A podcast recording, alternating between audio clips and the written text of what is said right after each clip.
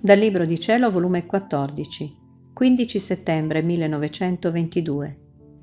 Desiderio di Gesù che si conosca il divin volere operante nella creatura. Continuando a far copiare dai miei scritti ciò che Gesù mi aveva detto sulle virtù, vi sentivo tale ripugnanza da sentirmi morire e dicevo tra me. Agli altri si fa l'inventario delle cose dopo la loro morte a me sola mi tocca la dura sorte di farlo io stessa mentre sono viva. Ah, Signore, dammi la forza per farne il sacrificio.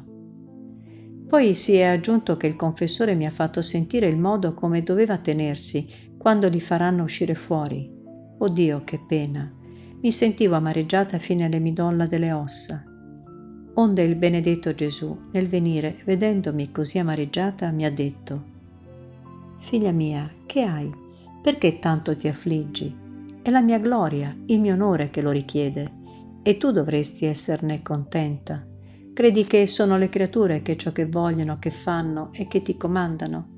No, no, sono io che travolgo tutto, che li spingo, che li illumino, e molte volte non sono ascoltato, altrimenti si darebbero più premura e avrebbero più interesse, ed io sono costretto a spingerli sempre più forte, per fare che il mio volere si compia. Tu vorresti aspettare dopo la tua morte e il mio volere non vuole aspettare.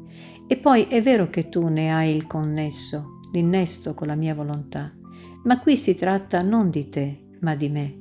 Si tratta di far conoscere gli effetti, i pregi, il valore che contiene il mio volere operante nella creatura, quando essa vive in esso.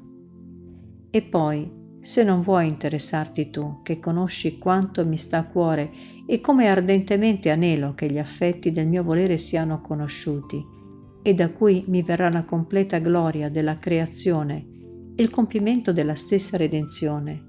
Oh quanti effetti sono ancora sospesi, tanto della creazione come della redenzione, perché il mio volere non è conosciuto e non tiene il suo vero regno nella creatura e non regnando la volontà umana resta sempre schiava di se stessa.